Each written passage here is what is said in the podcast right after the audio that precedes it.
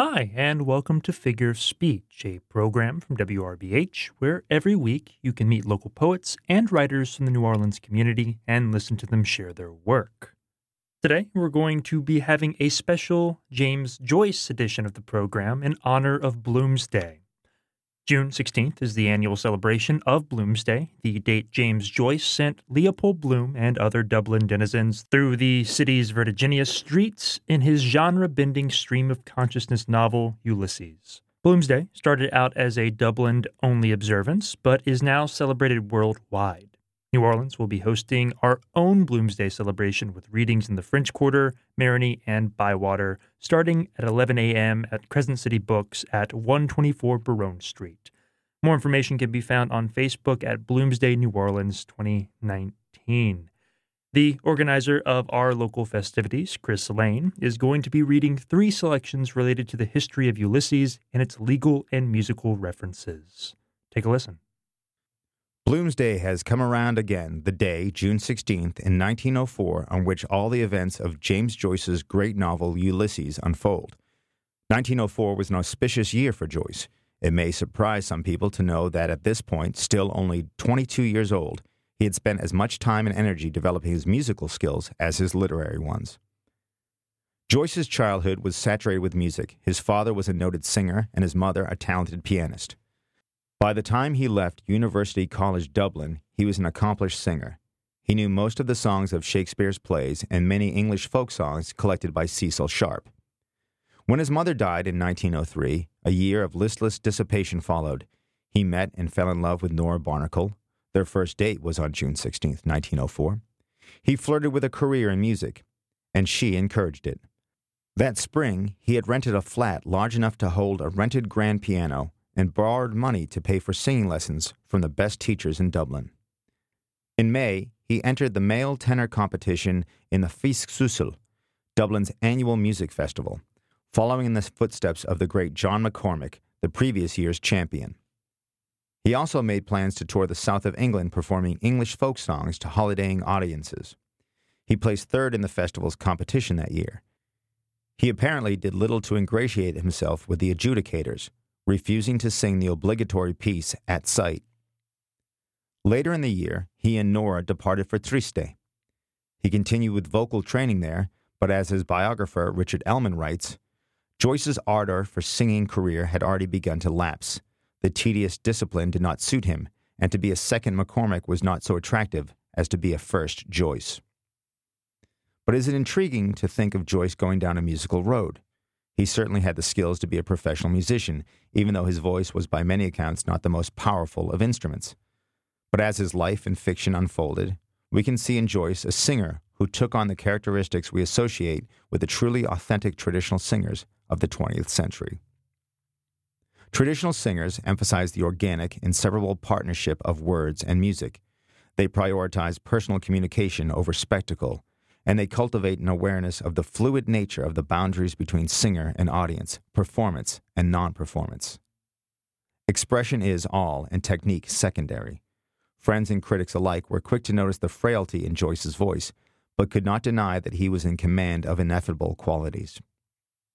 It is always tempting to associate Joyce's literary modernism with musical modernism, or at least with the type of trained singing appreciated by the bourgeois. But in his life and fiction, Joyce celebrated and practiced a style located within the intimate scenes of social life, far from the stages of professional music making. Yes, his great story, The Dead, is set in a musical household dedicated to art, music, and formal pedagogy. And the richly musical Sirens chapter of Ulysses is alleged to have been structured on the model of the Fuga per Canonem. But it is easy to jump to conclusions quickly in both these texts, Joyce draws subtle connections between authentic expression and weakness. His characters hint that starvation, age, sickness, and decrepitude are all preconditions for aesthetic success and authenticity. The Dead, a guest professional tenor, performs a song called The Lass of Aughrim that Joyce learned in traditional style at his mother in law's kitchen table. We read of the singer's reticence and the fragility of his voice as he suffers from a cold and that the story's ghostly Michael Furey, remembered through a dark film of rain and snow, also had a very good voice but delicate health. It is as if, in Joyce's imagination, these are complementary qualities. In Ulysses' Sirens chapter, the characters remark on how starvation and poverty produce sublime vocal beauty. Bloom reflects while listening to the singers that one must be abstemious of to sing. Jenny Lind's soup, stock, sage, raw eggs, half pint of cream. And a few minutes later, Ben Dollard tells Simon Dedalus, seven days in jail on bread and water, then you'd sing Simon like a garden thrush. What I see in the Sirens chapter is not a fugue, but something more like a traditional Irish session. In the song, episodes and melodies breathe in of an intertextual reality, drifting from one to the next and overlapping in Bloom's thoughts, linked by conversation and daydreaming, just as they do during a great night of music in the pub. So, among Joyce's many talents was his deep understanding of traditional song. Not just its poetry and melody, but also its expression and its time and its place. If you are celebrating Bloomsday, perhaps leave the critiques of literary modernism to others for once, and prepare a party piece in honor of one of Ireland's great traditional singers, James Joyce. The writing and publication history of Ulysses by James Joyce was shaped by individuals and organizations trying to censor it. Here is an excerpt from the monumental decision of the United States District Court rendered on December 2, 1933, by the Honorable John M. Woolsey, lifting the ban on Ulysses.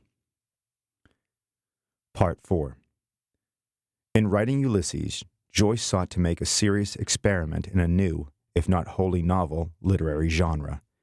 He takes persons of the lower middle class living in Dublin in 1904 and seeks not only to describe what they did on a certain day early in June of that year as they went about the city bent on their usual occupations, but also to tell what many of them thought about the while.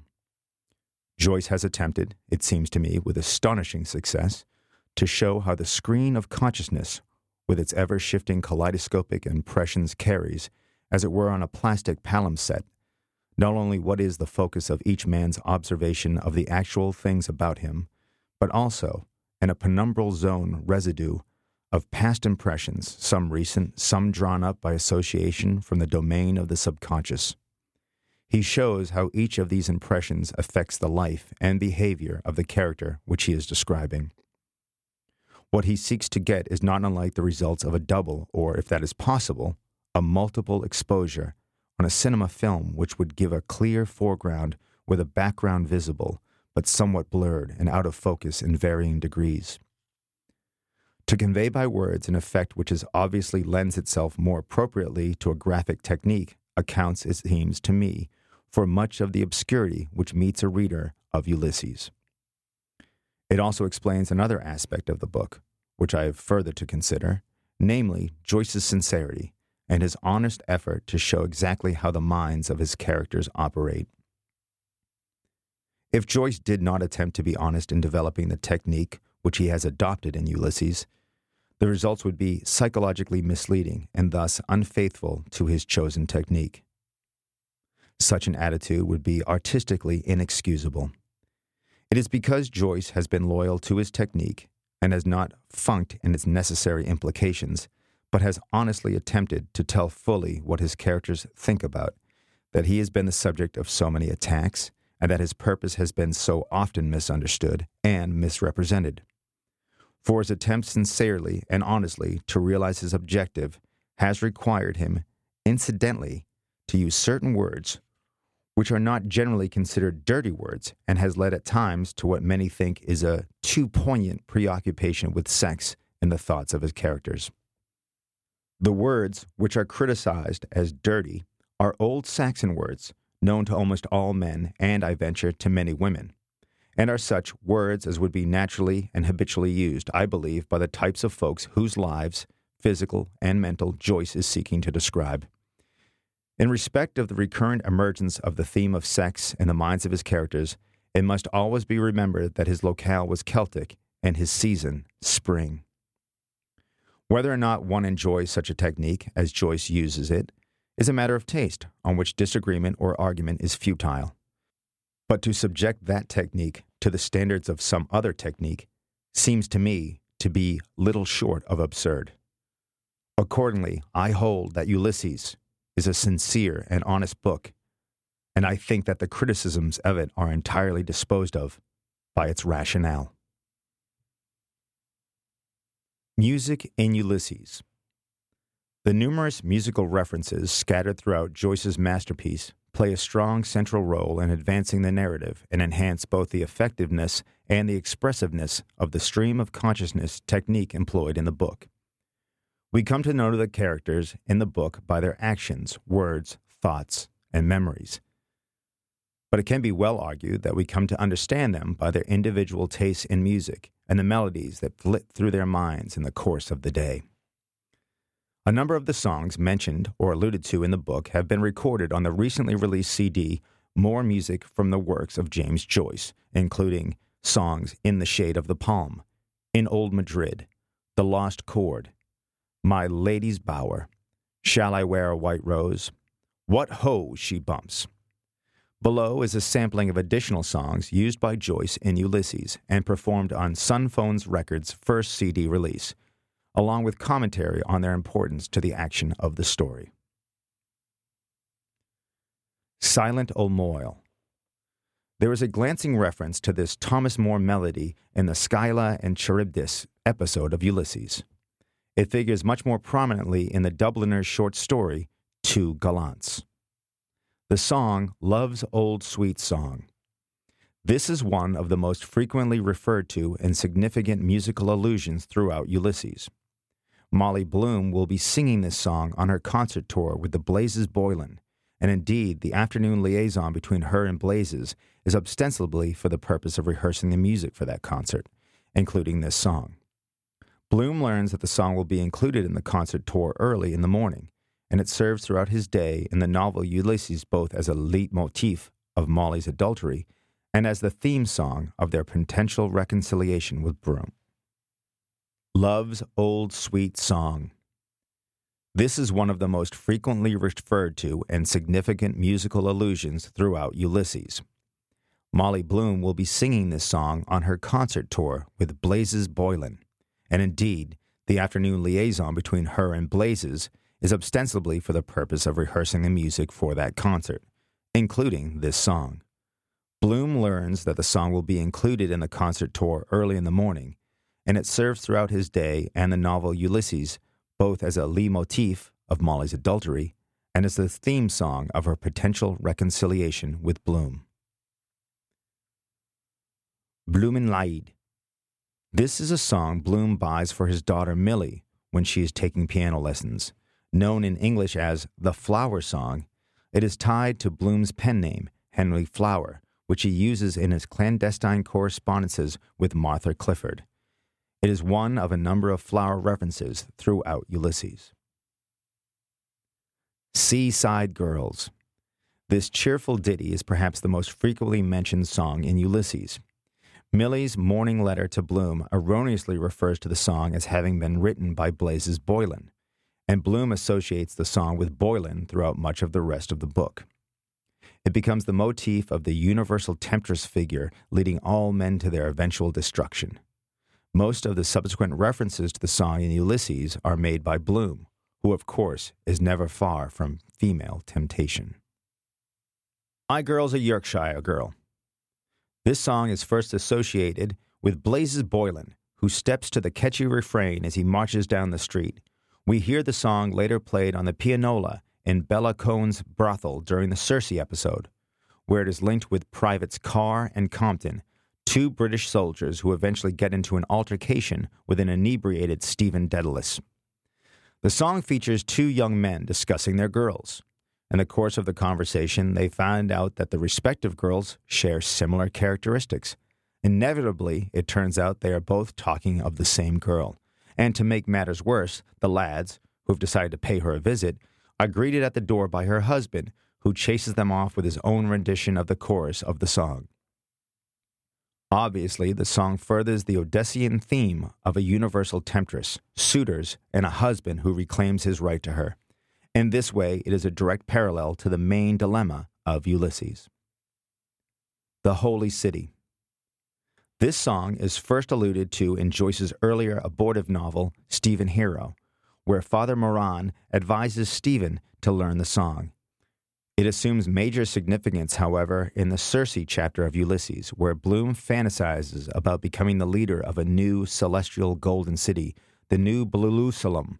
As Bella Cohen's gramophone blares out the song, Bloom's great edifice is erected, and we get a comic parody look at what the new city of Dublin would be like under Bloom as an all supreme ruler. M'appari, or Martha. This is the title song from the Flotow opera Martha. In the Sirens episode of Ulysses, Bloom hears the song sung by Simon Dedalus in the Ormond Bar just as Bloom is at the low point of his day, the hour of Molly's assignation with Boylan. Bloom is in the process of writing a letter to Martha Clifford, and as Simon sings the words, each line is compared to an event in Bloom and Molly's history through Bloom's stream of conscious thought. Bloom then notes the coincidence between the song title and the name of his pen pal, Martha Clifford, which effectively means that all of Bloom's love life is somehow tied up with the words and music sung by his curious counterpart in fatherhood, Simon Dedalus. The words on this recording are the words of Charles Jeffrey's English version, which Simon sings in Ulysses. The bloom is on the rye, one aspect of Joyce's application of musical form to Ulysses is his use of repeated phrases to indicate particular characters or plot issues, a technique borrowed from the operas of Richard Wagner. This song serves as the musical signature or leitmotif of Leopold Bloom throughout the Sirens episode, the most musical chapter of the novel. The Low Backed Car. Written and performed by Samuel Lover in the mid 19th century one man show Irish Evening, this song was old and beloved by Joyce's day. The principal appearance in Ulysses occurs right at the end of the Eumaeus chapter. This song's mixture of high language with low subject matter and the arch blink and you'll miss it double entendre of pole slash pole no doubt recommended it to Joyce as an apt recessional for the evening's festivities. The Croppy Boy one of the major musical themes running throughout Ulysses, this song gathers many large issues Ireland's tortured political history, Roman Catholicism, divided loyalty, betrayal, and Christ like self sacrifice into one bundle, ripe for Joyce's elaboration. This song dates the rebellion of 1798. Like their hoped for French allies, the most ardent Irish revolutionaries wore their hair short, i.e., cropped, in emulation of the virtuous Republican Romans. Stephen Dedalus shares a similarity with the song's protagonist by failing to pray for his mother, even on her deathbed. This thought will come back to haunt him literally at the climax of the Circe chapter. That was Chris Lane reading a few essays about James Joyce and the history of Ulysses. Just another reminder there will be events happening all June 16th surrounding Bloomsday in New Orleans. And more information about that can be found on Facebook by searching Bloomsday New Orleans 2019. And that's our show. You've been listening to Figure of Speech, a community poetry and writing program from WRBH. Tune in Saturdays at 1 p.m. and every Monday at 9 p.m. for more great New Orleans writing. Thanks for listening.